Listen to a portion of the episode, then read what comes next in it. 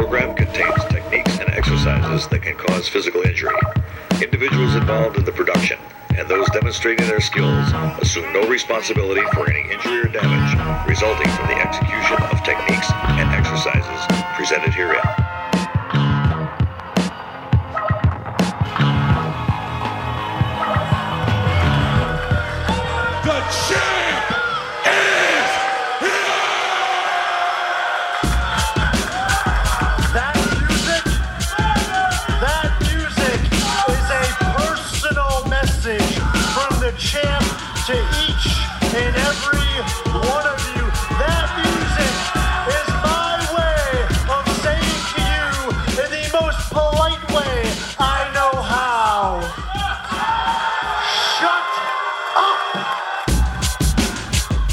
Any doubts in my mind because I'm the best in the world. Even though a lot of you don't like to hear it, I just it's fact. I'm the best. You know what I mean? I sometimes I don't want to believe it myself, but it's the truth. I'm the best.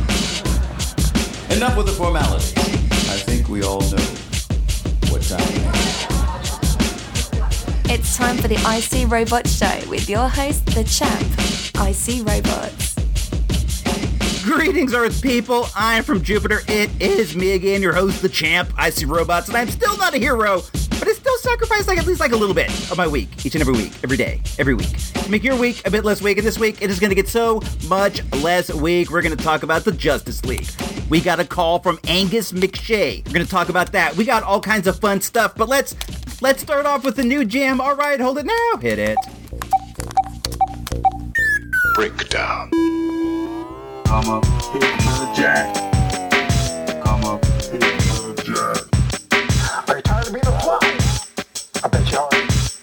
Tired of being a failure? I bet you are. Come up, hit the. Here's my advice to you. Take two of these. You call me in the morning. Come up, hit the jack. You're listening to the IC Robot Show. Hey, you wanna hear a good joke? Nobody speaks, nobody gets choked. Come up, hit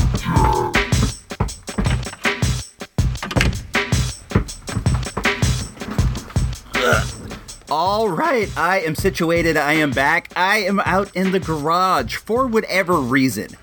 The uh, lawyer that I know, Angus McShay, for whatever reason, when he calls, he always calls on the garage phone. We have a separate phone in the garage. I've talked about this before. It's it's weird. I don't know why it was put there, but it was there before we got here, so it is what it is. Uh, but we have we have like an old answering machine, like a tape answering machine out there. We hardly ever check it, but this dude, this guy Angus calls me on that phone. I don't know why, so I had to I had to run over there with the mini recorder. I could have just recorded it, I guess, on the mini recorder and then brought it to the uh, the main office for editing, but whatever. At at any rate, I'm out here in the garage with the um with the mini recorder and we're to we're to check out what Angus had to say. I've already heard it. I'm going to play it uh,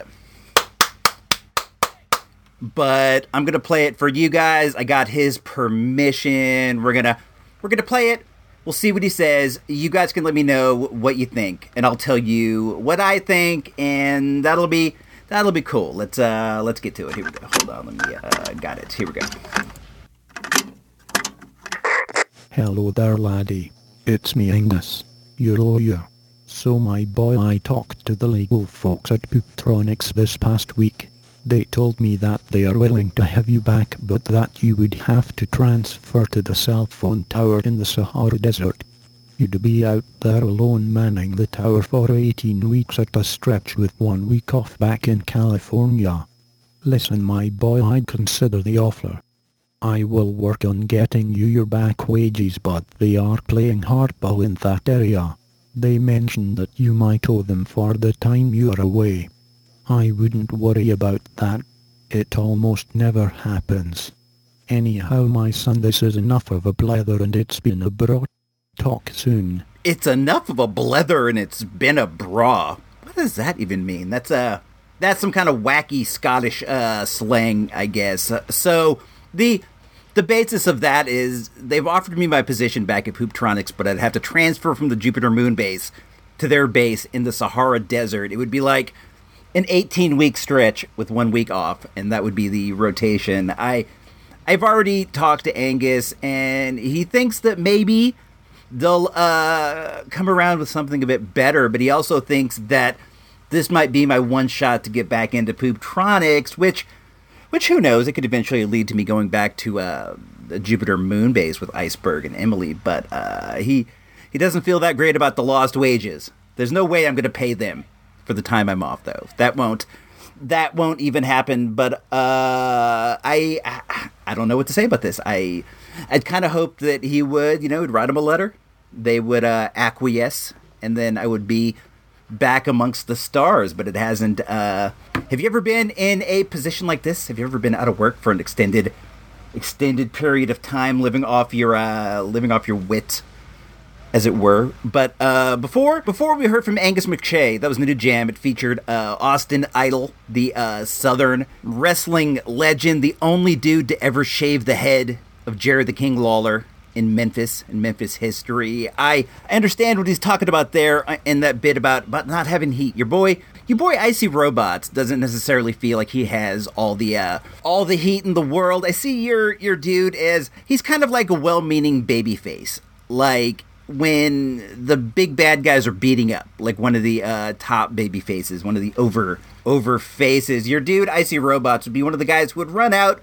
He would try to save the guy because he's like a good guy. He's like a well-meaning guy, but the the bad guys would end up just like punching him, knocking him out, and throwing him over the ropes. That's that's fine because at least he's on the uh, you know the side of the good guys. He's a good dude, being being nice out there, trying to make the world a um a better place. That's that's definitely important. Just uh feeling like you're doing the right thing all the time. It's good. But there is there's like a, you know, heel equivalent, I guess your dude could uh I'm sorry. Do you hear that? I'm in the garage. I mentioned that earlier. Do you hear that from outside? They're they're always like jackhammering over across the street, and the garage isn't as insulated as the uh, Earth base office, and you can you can hear this stuff like crazy. They they're tearing things up in this backyard. I don't know what they're doing. They're doing it all the time. They're just like da da da da da da da da with these.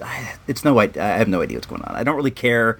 It happens during the day, so it's like you know work's got to happen, right? But uh, I wonder what they're doing. They're just like tearing concrete all the time. I wonder. I wonder if we'll ever get to the bottom of that. I I, uh, I imagine not. I guess I could just ask, but I don't really want to. I don't want to know that bad. I'll just uh I'll just imagine maybe they're building like a like a bomb shelter down there.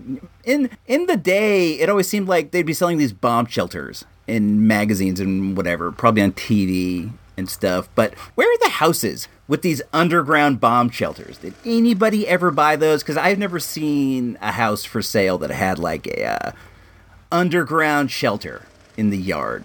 Maybe maybe they're more in uh, different states. It's kind of earthquake prone here in California, so they tend to not have basements and things like that. They're probably still in like old houses in the uh, basement states. I wonder if there are just like abandoned ones, like lost in people's yards. You think people have like houses and they don't even know it's in the yard because it just like it grew over. People forgot about it. That's that's something to think about. If you have an old house with one of these shelters, hit me up. Let me know on Twitter. That's this is something that uh, interests me. Do you hear that again? It's not. It's not going to stop. I'm going to. Um, I'm going to end this right now, and I'm going to move into the house where you'll you'll not hear as much of that. But uh, yeah, at the movies. Civil defense officials recommend that everyone prepare a shelter.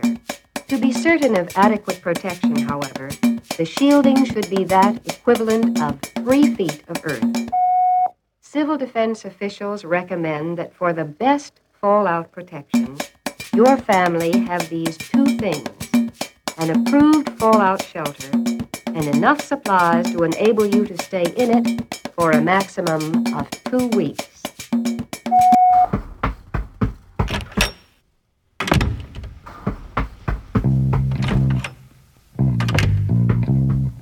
In a moment, at the movies without Ebert, Siskel, or even that dude Roper, but you got Icy Robots, so that's something, right?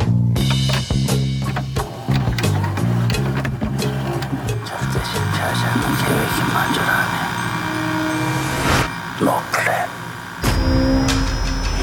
계획이 없으니까 뭐가 잘못될 일도 없고 Parasite. I'm deadly serious. Parasite 2019.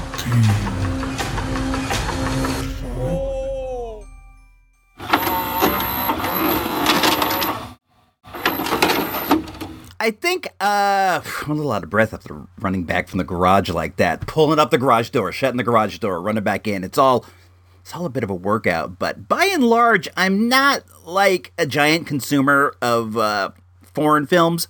Nothing nothing against them at all. There's like a whole world of movies out there and it's all it's all good, man. It's just I I only have so many hours in the day and I have um so many of those hours spent watching watching silly things like Bad Boys for Life, silly things like the uh, rhythm section with Blake Lively that I, I just haven't had the opportunity and the time, I guess, to delve that deep into um, the world of foreign cinema. I've seen I've seen a few things here and there, you know, the classics and whatever. And every every year when it gets to like Oscar time, when it gets to award time, they there's always like a, a hot shot, like a top level foreign flick that gets in there, but very seldom does that uh, does that flick take home the uh, big award. But this year it did. This year it did, and this movie was a movie known as Parasite. And I I had actually attempted to see Parasite at one point over at the RD Farty Theater. The wife and I both went, but it was it was a day where we were both like racked with allergies, and like the the sitting there and watching the subtitles was killing me is giving me a headache. I don't have anything against subtitles. I'm fine with it. But this day, my eyes were like bugged out of my head. I felt like a Muppet, like Kermit the Frog. Like my eyes were popping out, and it was just.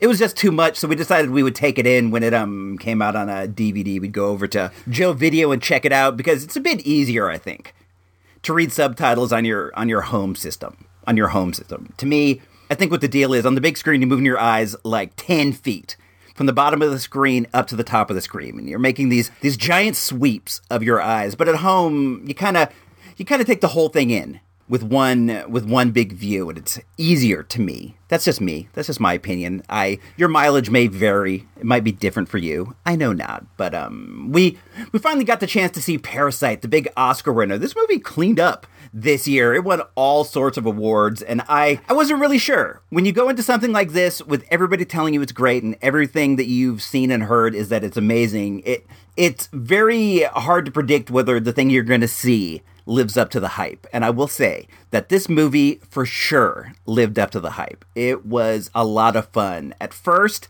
I was having issues with the subtitles at the beginning. There's a lot of the scenes where all the characters are talking, talking, talking all at the same time. But um, things kind of settled in after a while. You started moving into scenes where it was just like one or two characters on the screen at a time, and it was all easy. It was all good. And I, I got to say, I liked this one quite a bit. It was really well acted. It was really well written. Everything came together at the end and just a way that makes perfect sense, but at the same time, you didn't you didn't really have any idea anything like this was going to happen when you first sat down. It's a it's a real thrill ride. A lot of twists, a lot of turns, a lot of surprises, lots of lots of things like that. The uh the basic idea of the story, and I don't want to I don't want to give anything away because I went in not knowing very much. I had like a little bit of a loose outline. I looked at like the Rotten Tomatoes or whatever, and I I had kind of like a small idea, but I didn't I didn't really know, and I, I enjoyed watching it all unfold in front of me watching all these things happen. So I don't want to I don't want to give too much away. I don't really want to like blow it for you guys. I want you to have those same same experiences. But the the basic idea is it's set in Korea, in South Korea, and there is a a down on their luck family of what what I would call grifters, not maybe necessarily like con men, like professional con men, but they they're always out looking for a scheme, they're always out looking for a plan, and they they leech onto this wealthy family and things go from there. I think that that's about what I knew going in. That's about what I what I heard. So I, I I was really surprised with a lot of the things that happened. This movie was this movie was a lot of fun and I think that I think that the accolades that it's gotten are are well deserved. I I realize this movie came out a while ago. I realize you've heard all this before. I listen to movie pods, a lot of different movie pods, and I'm just absolutely sick of hearing people talk about oh, Parasite, but I I kind of thought maybe you guys would be like, oh, I wonder what my dude Icy Robots thought about it. I, I think I might be a good gauge. I've gone ahead and I've reviewed a lot of movies for you guys over the years. At least 200. We did 200 of the uh, old show. We've done like 17 of these. So there's like at least 200 movies. So you've heard all those. And by now, you should be able to like compare and contrast your feelings on the movies I review to kind of figure out how you stand in relation to what I, you know, what what I think about movies. That's that's kind of how it works with a reviewer, like Roger Ebert. You know, you're watching Homeboy for years. You heard him review a movie. Some movies you agreed on, some movies you disagreed on. You're able to like calibrate. You know, and I I thought this was um I thought this was really good. I don't think it was the greatest movie of all the times and all the spaces, but I do think that it was it's deserving of the awards. When when you get down to award season, honestly, I I think that they could go in any direction and not be wrong. If you would have gone ahead and said 1917 is the best movie of the year, I would have to say, well, it's a big spectacle. It's a big story. It's a big story. Lots of things going on, lots of moving parts. It's very, very thrilling, very visceral. If that one, okay, that's great. I understand. If they said Once Upon a Time in Hollywood one, I go, well, you know, Quentin Tarantino took Los Angeles and turned it back into a the 60s in very minute details. And he told this really interesting story that went in all these different directions. And there's a lot of good acting, a lot of good things going on. If that one, I would say, okay, I guess that's fine too. When Parasite won, I hadn't seen it yet, but now that I have seen it, I can say, well, Parasite would deserve it too. It's it's really hard to decide what is the best of something because art is all just sort of a matter of opinion.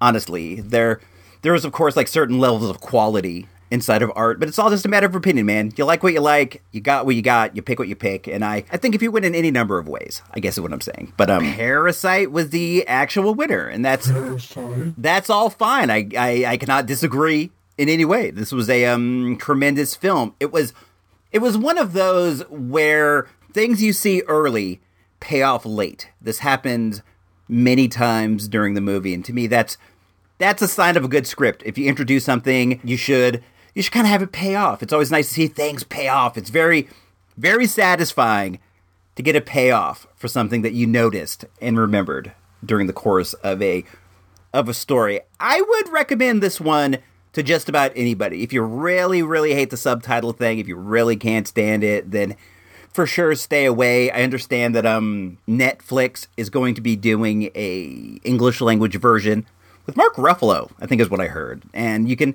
you can wait for that. That's all fine. It's all good. The the homeboy who directed the movie, his um his other big hit, as far as I'm concerned. This is the other one that I had seen. Snowpiercer. That's getting a TV version too. Interesting time. Interesting time to be alive. Who would have who would have thought that one day there would be two different Bong Joon Ho properties on television at the same time. It's crazy. It's wacky. What a time! What a time to be alive! I say that. I say that all the time, but it's true. What a time to be alive. We're gonna have a Snowpiercer show. We're gonna have a Parasite show. They're both gonna be fun. Jennifer Connelly is in Snowpiercer, and that's awesome. That's great. Anything that has Jennifer Connelly, I'm happy. It's good to see. Uh, good to see her on my boob tube. Um, at any rate, on the good old fashioned Source Magazine mic meter, with one being a dud and five being an all time classic, I am going to give Parasite a solid four mics. Four mics.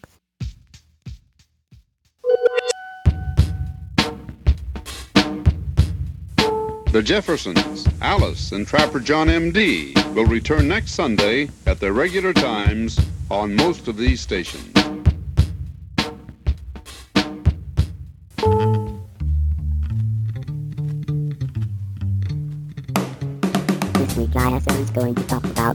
Favorite second tier JLA members. Alrighty, tighty whitey, we are back. I think we have a pretty good uh, top five list ahead of us. We're gonna go and take a look at the Justice League. We're gonna take a look at the the top five B list members of the Justice League. What I what I mean by that is when you got the Justice League, you have a very segregated kind of deal. You got Batman, you got Superman, you got Wonder Woman, you got Aquaman, you got the Flash, you got the Green Lantern to a degree, you got the Martian Manhunter, you got you got all these guys who are on this tier.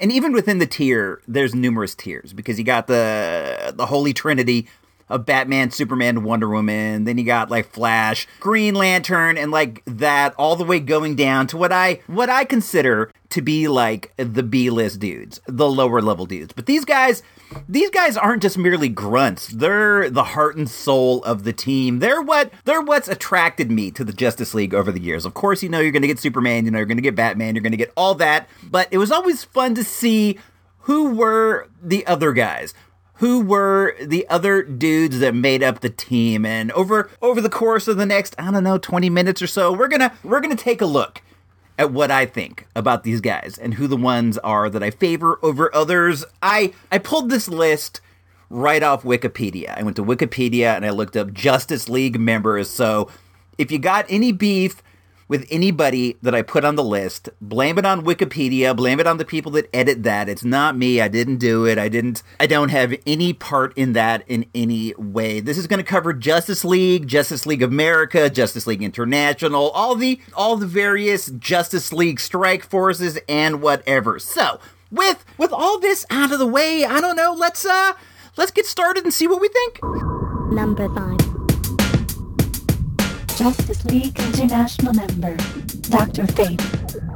My number five on the list is a dude who goes by the name of Dr. Fate. Dr. Fate is like the sorcerer supreme of the uh, DC universe. He has an amazing, amazing costume, and I think this is what this is what like drew me to him because I'm not I'm not necessarily a guy who goes for magic. I don't like I don't like all the magic tropes, but Dr. Fate was somebody that I always thought was dope. I I liked his blue and yellow color scheme. I liked that he had kind of kind of like a brighter, like a brighter blue than like a Superman or a Batman. And I thought it went it went like really well with this like Egyptian style, like like yellow golden helmet that he had. I think I think one of the things that like really, really, really drew him to me is that I I had him as a, a superpower action figure, and he was like far and away one of my favorites. I love that dude. I don't have him now, but I I really would like to get him. As I recall, I, I, I hit him with a rock. I threw a rock at him and he got disintegrated. Me and me and my friend Andy,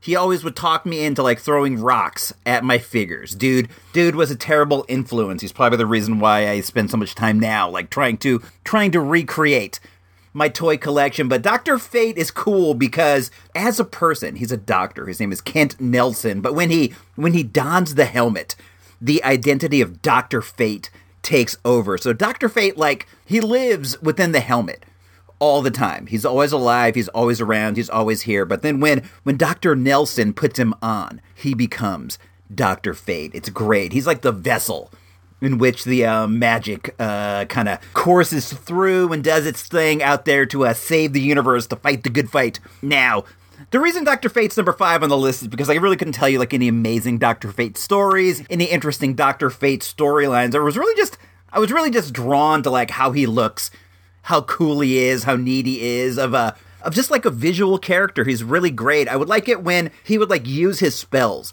it would seem like Egyptian ankhs were coming out of his hands. I like I like ankhs. I don't like wear one or anything. I'm not like I'm not like a goth. I'm not um death from the uh, Vertigo line. You you should see me right now. I'm like throwing my hands forward. Like I'm shooting ankhs out. Onk, onk, onk, onk, ankh. I'm Dr. Fate wearing a helmet, shooting ankhs, ankhs, onks, ankhs. It's it's pretty neat. At one point there was a uh, there was a female Doctor Fate, like a gal donned the helmet, and then she uh she got the power and she could shoot the ankhs, and I I like that too, man. I thought that um the costume converted well to being like a female attire. Unlike a lot of costumes in uh in comics, they don't they don't always translate, but they often often do. Let's see what uh what's number four. Number four. Justice League of America member, the Black Canary. My number four on the list is Dinah Lance herself, the Black Canary. And while I do think that the Black Canary is is a core member of the JLA, I think that I think that at her core she is a B team member, but she's also she's also a legend. So I could see her being the type that would be like she would be like leading a B team or training a bunch of B team members or showing Young Justice what to do. As a matter of fact, I was just watching uh, Young Justice on the uh, DC Universe app, and they had a scene where where Connor, the uh, Superboy on that team, had to uh, he had to engage in hand-to-hand combat with the Black Canary. And while he thought I'm super powered. I'm gonna whip on this chick. She actually she used her judo and threw him to the ground, and he was surprised. It was much to uh much to his chagrin. He was slammed to the mat. I I first kind of came into contact with the Black Canary through the Green Arrow. They are married in a storyline, and I I've always been like a big I've always been a big Arrow mark, and her her connection to him made her a character that was like near and dear to my heart. She she was like, well, Green Arrow is kind of a flaky guy. He's kind of flighty. You all know what the character's like. She's very grounded. She's very down to earth, and she kept she kept him she kept him just grounded. It's the only word I can think of that fits, and that was something I, I, I really respected. It was something I really liked. They seemed like they had they had like a real life relationship. It wasn't like a comic book relationship. It was real adult, real neat, real fun stuff to see. Uh, the Black Canary is a legacy hero.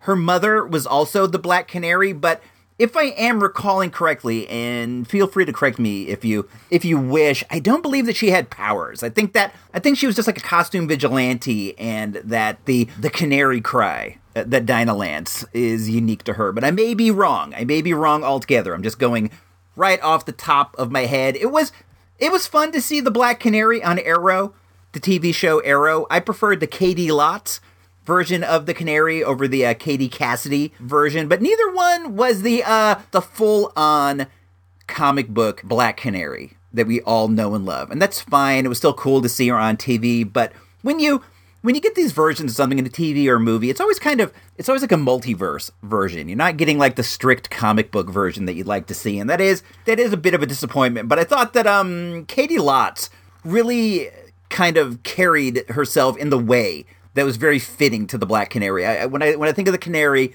I think of the martial arts skills. And Caity Lotz really could like bring those fight skills to the uh, to the small screen. The the Black Canary is a legend. If you made a superhero Hall of Fame, she would definitely go in. Not not in like the inaugural class. She's not a Superman. She's not a Batman. She's not even honestly like a Green Arrow. But she is a legend. She's a hard worker. She's a member of the of the Birds of Prey. She was just in the Harley Quinn movie that I saw the other week. She is a she's a character that's going to be around for a long, long time. And so I am happy to put her on my list. Let's see what is next. Number three. Justice League International members. Booster Gold and the Blue Beetle. I don't want to be that guy. I don't want to be that dude who makes a list and throws all kinds of like wacky twists or like weird things in there. But when it when it comes to Booster Gold and the Blue Beetle, it's really hard to um separate them. They're like they're like a tag team. They're like Marty Jannetty and Shawn Michaels. They're like Axe and Smash. They're like Hawk and Animal. They're just like to me they are two dudes that you think of together. And these two guys were like they were over like Clover back in the day. I've always been a big comic reader. This was one of the periods of time in which I was like at my biggest comic reading, the era of the uh, Justice League International, and I was I was pretty enthusiastic. I would read my comics and I would talk about them and I would tell my brother the stories. I would tell him the things that happened. I would tell him all this because I, I was just like really in love with this team. This was this was when Keith Giffen was the writer, and the team was a bit wackier. It was a bit more lighthearted than the than the dark kind of stuff that we were we were seeing at the time. And it was it was like a shining light into the uh, history of the uh, Justice League to have something like this, especially after after the whole uh the whole Detroit team was disbanded by Aquaman, if I recall correctly. Was it the Detroit team? Was this the satellite years? I know not. I I'm doing this all off the top, like I hit, uh, like I said. But the the JLA had been disbanded by Chairman Aquaman, and that's two things that aren't really great for you. Having your team disbanded and having Aquaman as your main event star. It's not it's not great. I like Aquaman. I think he's cool, but when when the Holy Trinity are gone and you're down to Aquaman vibe, Vixen, Steel, and all these guys, the team the team needs an overhaul, and this JLI was the overhaul you needed. You got all new members, you got an influx of new blood. It was it was a big deal. It was such a big deal, like I started with on this whole thing, that we actually named our dog Booster. We got a dog from the pound. It was an Airedale Terrier, nice dog, loved her to death, and we named her we named her Booster. Booster was cool, and my brother was into the Blue Beetle to a degree I've never seen him into any superhero. I think now, even if you asked him, he would say his favorite is the Blue Beetle, and this was just for me telling him the stories of uh, Booster Gold and the Blue Beetle together, he would run around and be like, I'm the Blue Beetle. Like he'd run and he would jump off the back of the couch and try to land on my back and be like, I'm the Blue Beetle. And I would, I would like mercilessly flip him to the ground, as brothers are known to do. The uh the deal with Booster Gold and Blue Beetle is Blue Beetle is uh following in the footsteps of an earlier hero that was also named the uh, BB. The the identity of the Beetle is that he is a wealthy industrialist that goes by the name of Ted Kord. But unlike unlike the other famous industrialist in the superhero game Bruce Wayne, the Blue Beetle is more he's more lighthearted, he's more jokey, he's more he's more comedy, and that was that was something I was really into back in the day. I don't know why I changed on that, but I'm not really like into jokey kind of comic book characters anymore. I don't like quips. I don't like it when the dudes are fighting and they just got all these comical quips. It gets on my nerves. But at the time, I was I was into it. And his his cohort booster gold is a guy from the future. Is as I recall correctly, he was like a college football player that got wounded. And he was wound up working as a guard in a museum in the future. So he stole he stole like a uh, like a Legion of Superheroes flight ring, and he stole a couple other like superhero related articles from the uh, museum that he worked in, as well as a time bubble. He got Rip Hunter's time bubble, and he used it to come back to what we consider the present day, but to him is the past. And he used all this to forge himself a name as a superhero. He went out there and he became Booster Gold, superhero guy. But one way that he differed from other superheroes at the time is like while he did do it to help people and he did a lot of good and he fought a lot of crime, his main motivation was to be famous. He wanted like product endorsements, he wanted to be in movies, he wanted to be a star more than he more than he wanted to help people and this often backfired on him. It was all it was all good, it was all jokes. These two guys were and honestly, they remain one of my favorite characters on the on the comic book wall of fame in the office. I have the uh, Blue Beetle number 1 that came out back in the day. It's not the first appearance of Ted Kord, but it is a neat comic. And then right above it, I have Booster Gold number one, which is the first appearance of Booster Gold. Neither of these, neither of these are like valuable comics by any means, but they're both comics that I have a lot, a lot, a lot of found memories around. So for those reasons, there, that's why they make the list. Be uh, before we get down to number two and number one, I want to send a quick shout out to show sponsor MetaHuman Comics, the Imperial Valley's number one brick and mortar comic book store. All right, hold it down. Hit it. This episode brought to you by MetaHuman Comics, Imperial Valley's best in comic books, action figures, and collectibles. Located at 444 North Imperial Avenue, El Centro, California. Number 2. Justice League International member, Mr. Miracle. I uh I didn't realize how heavily this list skewed toward the JLI until I sat down and recorded it. But I guess that is what it is, man. This is my list. This isn't what I think is the best. This is the one that I like the best. And the number two on the list is another member of the JLI. This is the guy that goes by the name of Mr. Miracle. Mr. Miracle is a uh, he's a Jack Kirby new god character, and his gimmick is of that the power he possesses is the power to be the greatest escape artist of all of time and space. I don't know if he has like if he's just like a very skilled technician at escaping or if he has some kind of power that's like mystical in nature so where he's not going to you can't confine him. I know not. It's just it's just dope. Mr. Miracle is one of my favorite characters in all of comics. I can't I can't say that I've read like a million billion Mr. Miracle stories, but I I was really drawn to the superpower figure of him. I like the blue, the red rather. For a second I started um thinking about that Dr. Fate figure. I am really transfixed with that right now. I might have to um I might have to look into reacquiring him, but the the story behind Mr. Miracle is kind of interesting. Uh, on the uh, Kirby New Gods there is there's like a good place and there's a bad place. The good place has the good guys, the bad place has the bad guys, and they were they were constantly at war until the two leaders, the All Father, the good guy, and Darkseid, who you know is the bad guy, decided that the the one way that they can assure peace is they would trade sons. They would each send their eldest son to be raised on the other one's planet. The the good guy new gods they got Darkseid's son Orion, who ended up becoming a great warrior, great person amongst them. And Darkseid's side, they got Scott Free, who is the All Father's son. His name is, of course, Mr. Miracle, and they tried to break him. They tortured him.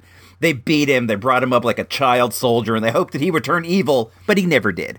He continued to be- who he was, and eventually he escaped. And then, when he escaped from Apokolips, this uh, started up the whole New God War all over again. It kind of it kind of turns out that like all along, Darkseid knew that he would torture him, he'd poke him, he'd kick him, he'd prod him, and then the dude would escape, and when he escaped, it would let him jump off with all the troubles all over again. Mr. Miracle eventually like went to Earth and became a superhero. He became a performer. He did all kinds of he did all kinds of cool stuff. Amongst these cool things he did was becoming a member of the Justice League.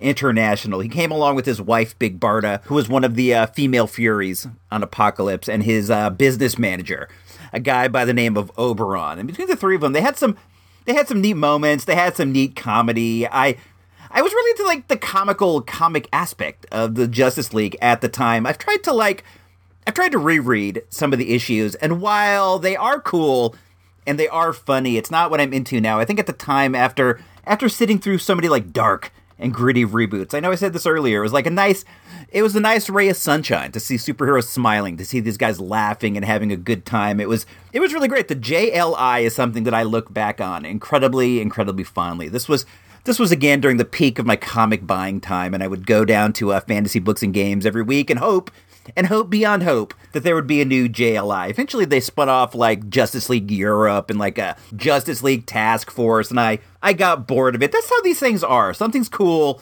and something's popular, and then they give you more of it and more of it and more of it. And you just you just become sick of it, and you ended up not liking it anymore. So I don't know. I guess you got to run for the money, but maybe sometimes you can think about the art and how to how to expand the art and stretch the art in a way that keeps it cool, keeps it fresh, but also stops you from overloading. At at any rate, I I do like Mr. Miracle. I haven't read many Mr. Miracle stories, as many as I would have liked, but I I've never much like gone for that Kirby New God stuff. That's just me. I I don't I don't dig it as much as some people do. It doesn't it doesn't connect to me. What I really liked was that Mr. Miracle had this really neat costume. He had a really neat action figure. He had a super hot, tall wife. He had a buddy. He was like on this cool comical team. Dude just seemed like he had it all going for him. You know, dude just seemed like he had everything going for him. There, there's a Mr. Miracle series out now. I believe it's written by Tom King, who I know from his work on uh, work with the Batman, and I haven't read any of this, but it's getting it's getting rave reviews. People are just like over the moon about this. I hope that it pops up on the uh, DC app soon, so I can I can give it a look. See, let's uh, jump forward and see who who's my favorite. I see robots number one favorite. Justice League Dark member. Zatanna. My number one of all the times and all the spaces Justice League member in any iteration of the Justice League is Justice League Dark member Zatanna Zatara. Zatanna is a magician. She has the power that anything she can say backwards, she can make happen. All she has to do is say, like, I want your hair to turn blue, but say it backwards, and your hair is blue. She is practically like unlimitedly powered. That made no sense. Her power is almost like on an unlimited scale. I'm right now thinking all the things you can do with this. All you got to do is learn how to talk backwards. Now, I don't think that's easy. I can't do it. I don't mean like you got to say like the words in in reverse. Like let's say you're going to say like the word. You're not going to say word the. You have to say the entire thing backwards. Like E H T and then spell word backwards. I don't I don't want to do that out loud. I started to do it, then I'm like, you're going to start spelling things backwards and you're going to get it wrong and then you're going to sound really dumb, dumber than you normally do. I thinking like all of comicdom and like the entire world of comic book characters, Zatanna is probably like my biggest comic book crush. I think the idea of like even having like a comic book crush is kind of weird, but I I would have to say in all of them, in all of the comic universe, it's Zatanna. I, I like the little top hat. I like the fishnets. I like the uh, the tuxedo tails. The whole thing. I think that like right now, what DC needs more than anything, what DC needs to do more than anything that they've ever done or ever will do, they need to make a Zatanna movie with Alex Daddario from um what is she from? She's in all kinds of things. She's in Percy Jackson, she was in True Detective, she was in the Baywatch movie, she was in Texas Chainsaw Massacre, uh one of the reboots. I know not I know not which one, but um they need to cast her as Zatanna. and make a movie of it. It is gold that will be guaranteed gold. There's there's always been talk of a, uh Justice League Dark movie. That's the uh, that's the Justice League she is in currently. Even though at different times she's been a member of the uh, you know the standard Justice League, the standard Justice League of America or whatever. But I've heard talk of a Justice League Dark movie. I heard at one point like Del Toro was connected to it. It never it never came to be, but every once in a while the idea kind of pops up, and I, I I look forward to that someday happening. Whatever me, man, I would make you know just straight straight Zatanna solo movie. I I like Zatanna in that she's not the most well thought of magician in like all the the DC universe. I recall one one story where Batman needs some uh, some mystical investigation, and he calls her, and he's like, "I need you to look at this for me." And she's like, "Okay, yeah, you know, I'll do it." And she does it, and she's like, "You know, Bats, I'm really flattered that you would call me, that you would call me of all people to help you. I'm glad to help you. I'm glad to be here." And Batman looks at her and goes, "Doctor Fate wasn't available," and uh, I I thought that was horribly mean, horribly awful. I thought it was also something Batman would say, but I I liked how it really like brought a humanity to the character that wasn't there to me before. You kind of you kind of saw her plays and you saw where she fit, and I wonder I wonder sometimes if she feels like you know I am actually the most powerful person in all of time and space. I can do anything. I could do I could do anything. All I got to do is say it backwards and it'll happen. I wonder I wonder if there's some kind of limit to her power. Like, could she say, I wish it was 1954 all over the world? And then just, you know, say it backwards. Would it become 1954? I do not know the outside limits of her abilities. There has to be some. Her her first appearance was in Hawkman number four. This is a comic I have. I bought this like many, many, many, many years ago before comics started blowing up, and it's dope. I have it. What's not dope about it is that she's not on the cover. Hawkman's on the cover, so I had to put like a little post it note that says first appearance of Zatanna on the back, just so I would remember when I see it up there on the wall of fame. Like, what is this random issue of Hawkman doing here? But I'm glad I have it. The book has started to uh, really go through the roof. Key issues are just going through the roof, man. It's it's a bad time to be a comic collector. It's a bad time to be a comic buyer, but uh, good time to be a comic seller, I guess. But uh, I, I'm glad I have it. At any rate, there you go. She is my number one favorite Justice League B team member, but there are all kinds of really cool characters. There are so many. So let's uh, let's give a quick shout out to some of the other guys. This goes out to everyone ever in the Justice League. Fire and Ice, you're in the house. Commander Steel, you are in the house. on the deals, Nick. Vixen, you're in the house. The whole Justice League Detroit, you're in the house. Batgirl, but only as Oracle, you're in the house. John Constantine from the Justice League Dark, you're in the house. Rocket Red, Captain Atom, Dr. Light, Maxwell, Lord, the Elongated Man, you are all in the house. Big shout out to MetaHuman Comics and reading actual paper comics books. You made it this far. It's time. The final segment. The Icy Robots Radio Pop Culture slash Toy News slash Other Boring Stuff informational moment. Alrighty, tighty, whitey, it is me. We are back for what is the final segment of the show, the last one, the end. We're gonna we're gonna do some stuff, talk about some things. Then we are gonna get up out of here. I got a I got a note card. I got a few different things written down on the card. The the first one is KFC next to Joe Video. We were over at Joe Video the other day. We were renting Parasite. After after we picked up the movie, we dipped into the KFC next door and we we shared a pot pie for dinner. Those KFC pot pies are delightful. They're great. They're amazing. We got one of those, a couple biscuits, and then we drink a soda. And we're sitting there, right? And it's me, her, maybe one other person. We're playing Pokemon while we're sitting there. We're we're battling each other. We're just having fun. You know, we're we're getting along, getting ready to go home. And uh the the girl at the counter comes up and she goes, "Excuse me, you're going to have to leave the lobby right now." And I go, "Excuse me?" She's like, "Right now.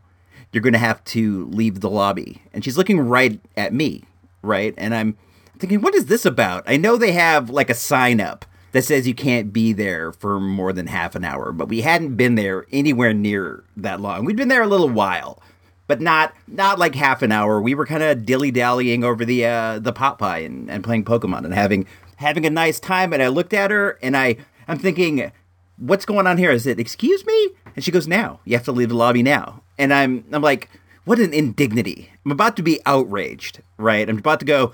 Excuse me, how dare you? I bought this pot pie. I've been sitting here for 17 minutes. You you have no right. But then I saw behind her the entire kitchen was full of smoke. Like there was smoke everywhere. And it was starting to come out into the uh into the eating area. I didn't realize they called it a lobby. She used the word the lobby a few times. And I'm thinking, holy heck, there's a fire back there. Why is the girl so nonchalantly saying to me, Oh, excuse me, you guys have to leave the lobby right now? I realize she shouldn't be yelling fire, but she said it so low and so nonchalantly that I was just like, What's going on? And they're like, There's smoke. I can see flames, not tons of flames, but I can definitely see flames back there. I don't know if it's the cooking flames or or what's going on, but homeboys back there have like fire extinguishers. They're squirting them and stuff, and dudes are on the phone. I imagine they're calling 911. So we grabbed the pop pie and we got up out of there, grabbed my soda. I actually went over and I got a little bit more ice for the uh, for the drink. I like to chew ice, but I um we we dipped. I've never been in a restaurant when like the kitchen caught on fire before. I've never heard the sitting area called the lobby. Never not never had any of these things happen to me. I like to um I like to share things that have never happened to me in my life because by by this point in my life a lot of a lot of different weird things have uh have happened. I've been working on this project kind of uh kind of slowly. I am replacing the O-rings on a lot of my GI Joes. I bought a pack of a hundred, a hundred O rings. That will way more than get me through this project. But a few years back, I bought another lot of O rings, and I switched out all my dudes. But I got, I got some cheapies. I got, uh, I skimped. Your boy skimped. What else can I say? I skimped on it, and now I have a lot of Joes on the DL on the disabled list with burst O rings. Lots of, lots of dudes standing with like their upper body right next to them because they snap. So I I decided it was time to get my my collection in order. So I ordered these um these O rings, and they they arrived. So I've been taking them like one, two a day, maybe three a day when I have time to um do it, and I'll replace the O rings and give them like a good going over and stuff. That's the main reason I've been doing so many um GI Joe pictures over on Instagram. That's at I see robots, I S E E R O B O T S. I highly recommend you guys follow me over on the Instagram, even though I usually cross post it to Twitter. So if you follow me on the tweets at I see robots again, you'll probably see the same thing. But um, that's the main reason I've been doing this so much because I'll, I'll repair a guy and I'm I'm looking at him. I'm like, you're pretty cool, man. You have some nice details, and I'll take him outside and take a little picture. It's fun. It's a good time to uh, good thing to enjoy your hobbies. You know, it's a good time to spend hobby time. We all we all need hobby time and repairing Joes, taking pictures of Joes. It's it's neat to get your collection in order. A lot of times we just kind of put something on the shelf and you'll see it, you'll kind of look at it, but you do kind of you got to bring it down and actually check it out. You know, you got to actually factually like check it out with your hands. And this is a good excuse to get the opportunity to play um, with your toys. I've I've talked about this a few times. The biggest uh, GI Joe score of my life was at a charity garage sale. It was late in the afternoon. It was like two.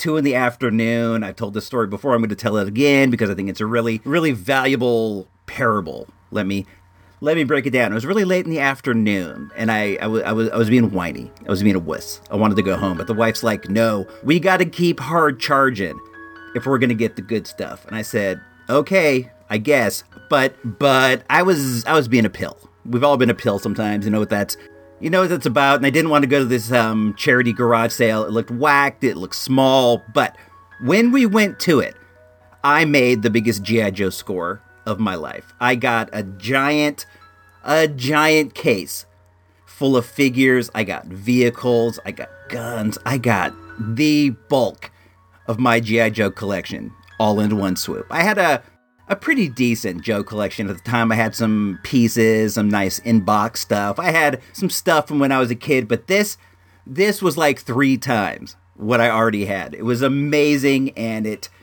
goes to show you never want to give up, dude. You never want to give up hope. These things are out there. You can strike at any time. It's like when you're doing a slot machine. You pull, and then more than likely, it's going to come up with nothing. But every once in a blue moon, it comes up with something. So you do kind of got to make sure you get your get your pulls in there, even though I don't want you guys to think that I'm advocating abdicating advocating for for the gaming industry but the the moral of the story is the moral of the story is I I had this big case, right? And inside the case there was like many many many heads, arms, legs, just all kinds of all kinds of weird pieces, and I've I've kind of been putting off like actually digging into these and seeing what was in there, but I I had this multitude of O-rings, right? So I said, "Hey, you got a little extra time, you got the multitude of rings, why not tackle at least a little bit of this. So I I've been digging into there and I've managed to put together like a few like a few entirely complete figures so far. Nothing nothing awesome, nothing that I would go out of my way to get. Various cobra vipers like a toxo viper, a mountain climbing viper. They're they're not dudes I'm overly familiar with. These these were guys from after my collecting days. I only I only went up to a point, and then I, I started getting interesting and interested into like you know different life things for a short period of time. So some of these late series GI Joes, the guys who have like neon colored weapons and like crazy neon colored uniforms, you know. You know what I'm talking, where every like second or third guy is a ninja. But these are all essentially freebies. All it took was a little time to put them together, a little time to uh, go into my various GI Joe guides and and determine like what weapons that I have laying around go with what guys. I'm surprised whoever had this collection in the first place because this is still like I said the uh, the big gold strike, the big lucky kaching. So I I, I got to give it up to whoever had this collection because there's mostly complete stuff in here. This guy did a great job of keeping track of his weapons. Some of these vipers, these various Cobra vipers, have, I can't even tell you, man, millions and billions of zillions of accessories. Wraps you in hope and breaks fear and loneliness. See Icy Robots. the beautiful Davies Hall, free. Friday, Saturday, and Sunday night, February 14th, 15th, and 16th. KBHK, TV44, San Francisco. Long range firepower, secret bio, superposability, bad attitude, battle core figures, each sold separately with a Joe. The wife has been doing a similar project. She she's been known to collect a strawberry shortcake or two, and the other week she got a box of strawberry shortcakes, very similar to my my GI Joe strike. Like I'm not even kidding, like dozens of strawberry shortcakes with clothes, with hats, with shoes, all kinds of stuff, and she's totally geeked on this. She got it at the flea market from one of the cannibals. We'll call him Cannibal Rob. She, at the dig, has talked to Cannibal Rob a few different times. My wife is a very nice, very friendly person, very non threatening, very professional person and she's been she's been talking to dude a couple times. My wife's also just she's the type who'll just strike up a conversation with people the opposite of me. And her and, and the guy just been like randomly chit-chatting. And she saw the box at the flea market. He had the box and she asked him and he he cut her an amazing deal. It was like 20 bucks for all this stuff. This is like the mother load of strawberry shortcakes. And the moral of the story of this one is it pays to make relationships. She put some time in, and she got a great deal from uh, Rob the Cannibal. She's been having a great time putting these together too. It's neat to see her doing what I'm doing, like almost the same time I'm doing it. Like I'll do it in the afternoon before she gets home, and then she'll do it on the later part of the evening, like when we're watching The Flash or we're watching whatever it is we're watching. It's cute. It's fun.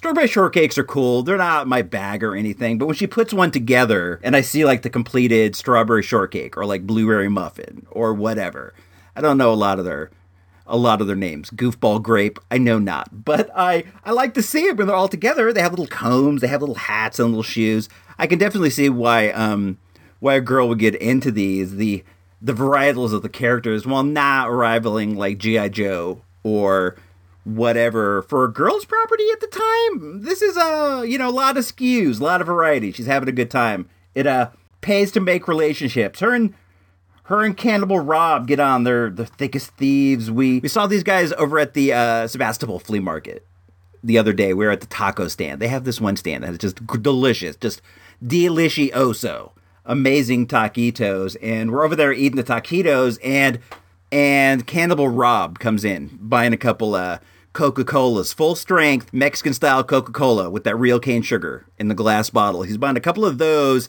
They're great. They're just like they're dripping uh, condensation. They look delicious. I myself, I get stuck with the diet coke, trying to cut down on my sugars, but Cannibal Rob doesn't matter. He can uh, he can he can afford the extra calories. But she sees him and she goes up and she starts talking to him. And I'm thinking, these guys eat human flesh. These guys are crazy. They're the cannibals. But my wife, she has no fear. I I got to give it up to her as well. I'm uh I'm kind of sort of realizing that maybe maybe you don't know who the cannibals are. I hang out at this place called the Dig. It's the Goodwill outlet store. I go there when I get a little time. It's fun. It's it's where the goods go before they go off to die. It's pretty neat. You buy stuff.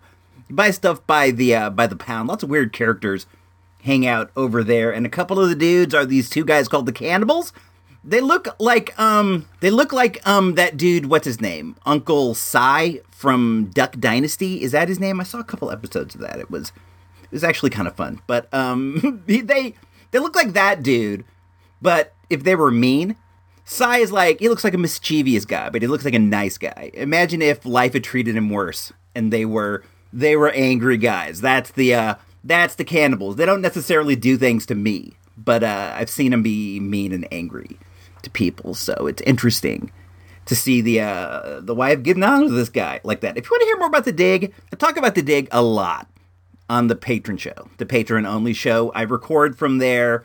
I I for whatever reason have been sort of that's become the home of dig stories. That's more that's more of like a looser gooser conversational style kind of kind of show and uh Just talk about what's going on over there. It feels more comfortable. It flows better. But at any rate, I I'm happy to see her do that. I got I got a toy a while ago. Hold on. I'm reaching for it. I I got this actually right before Christmas. I I put a watch on it on eBay and uh homeboy hit me up with an offer that was too good to refuse and I I took it, but I had all these Christmas presents coming, so I, I just kind of tossed it on a shelf in my closet. When I was uh, in there the other day, I don't know what, I was looking for. Something, a board game. I don't know. I was looking for something. I I saw him there, and I thought, hey, why don't I open him on the show? What he is is, I already have cut the packaging, but I have not looked inside. He's in a bubble mailer with no, with no other kind of uh, any sort of wrapping. Very very poor job. Um, but he is a Sun Gold Galaxy wrestler. These are these are sort of like this kind of well, they're knockoff like He-Man kind of guys. This one, this one looks just like Hulk Hogan. I think he's great. I love him. Let's let's go on to the online real quick and uh, look at these Sun Gold wrestlers and we'll see if this guy this guy has a name so that you can uh you can look at him yourself. He's a dead ringer for the Hogan. He's a Hogan knockoff He-Man. He's amazing. You've He's got great. mail. I love him. He only cost me like seven dollars. I think it wasn't even. It wasn't even in any way like. It was just nothing. It was great. It's um. I have another one of these with the exact same head, but he's not a wrestler. He's a boxer. He has boxing gloves. I got him at the at the Oakland flea market. I'm on the online right now, but the the sites aren't loading. You ever get like these internet issues right when you right when you need let's see Sun Gold wrestlers action figure archives. Let's see uh let's try this site. If it if it connects, we'll be we'll be stoked. Okay, here we go. We got some some info. They were called Champion Wrestlers, and they were put out by a company called Sunco. There was also one that looked like a Superfly Snuka. There's another one with a mask. They they came in like single or two packs. The the mask one is pretty cool. I I like He-Man bootlegs. I don't go like all in on them like some people do. I I, I do dig them. There's like a whole universe of these uh, He-Man style bootlegs. I remember the spot for those around here was Long's Drugs on Fourth Street. The one that had that, the one that had that cool soda machine in the front. The one that had that uh, that coffee machine where you could get that like uh, chicken soup in a cup with a playing card on it. If you if you remember the old longs, that place was like the the hookup for these um maybe maybe even these exact style ones because he does look very familiar to me. But they had all the knockoff Sun Gold like uh various. Let's see what those were called. I'm still on the online Sun Gold. We'll try knock off the Galaxy Warriors. Is that what they were called? Yeah, they had this whole line of them. They they had some really awesome figures in that series. There's one that has like a wolf head. There's one with like a lion head. These are great. If you're near a computer right now, type in Galaxy Warriors bootlegs and get those to come up. They are definitely dope. A while ago, it was like right before Christmas too. I had um I had an auction where I was bidding on the uh the wolf face one, and I I ended up dropping out because I had to uh I had to buy Christmas presents. You know how it is. But um I I do like this dude. He's very he's very Hulkamania. He has a headband. He has the uh the balding forehead. He has engorged muscles. He's dope. He also has uh very He-Man style fuzzy briefs. Yellow fuzzy briefs. I let's see. Uh what else is mm, I'm uh I'm still kind of in this rabbit hole of these Sun Gold wrestlers. I'm I'm I'm kind of poking away on uh on eBay. Here is here is a carded one, and they have the different dudes on the back. There's one guy, there's one guy with kind of a Native American motif. There's one that looks like he would be in uh in demolition. Like he would be in demolition, the uh, WWF tag team. He has like the the brass buckles and the uh, straps.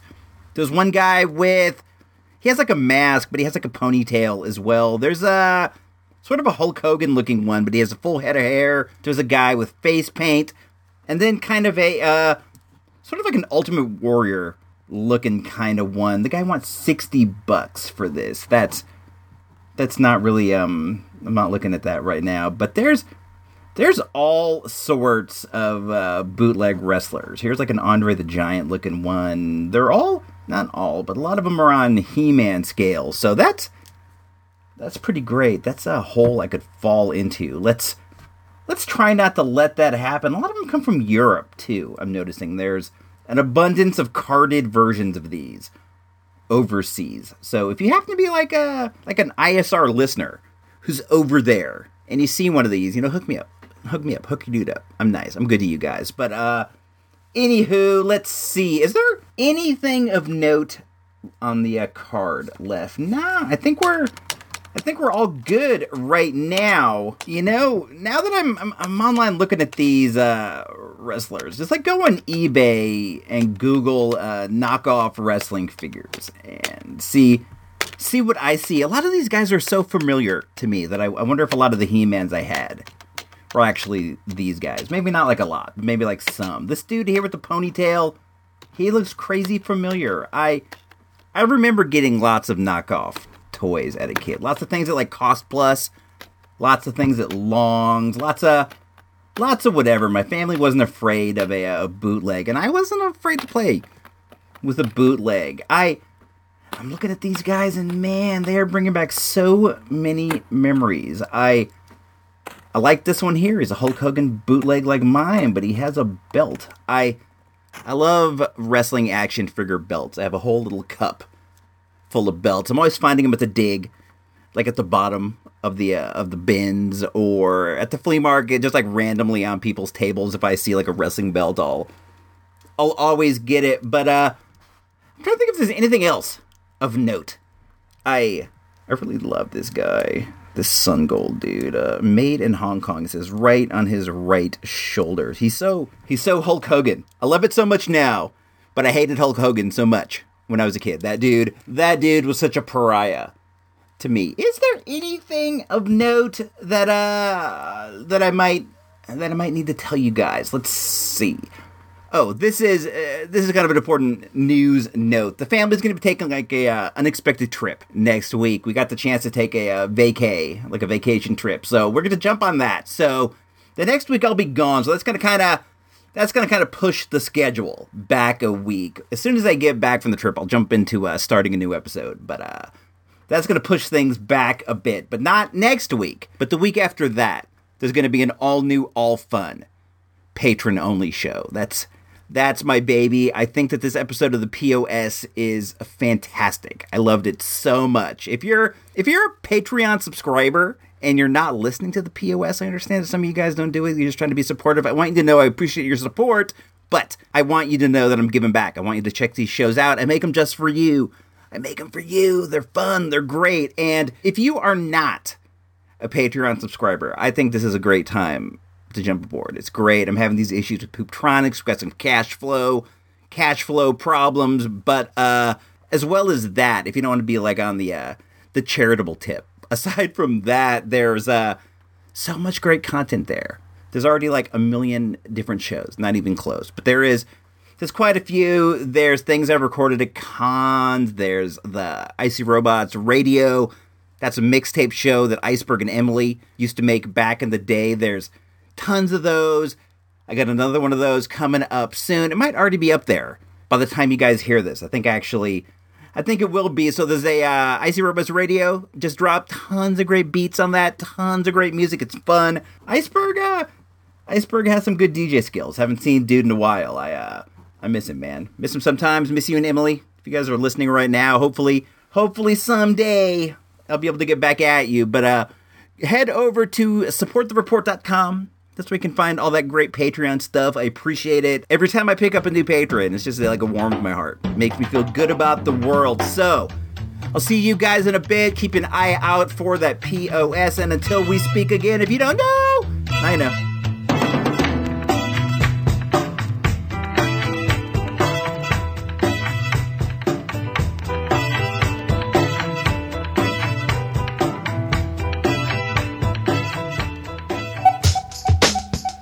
Only have one rule on this team.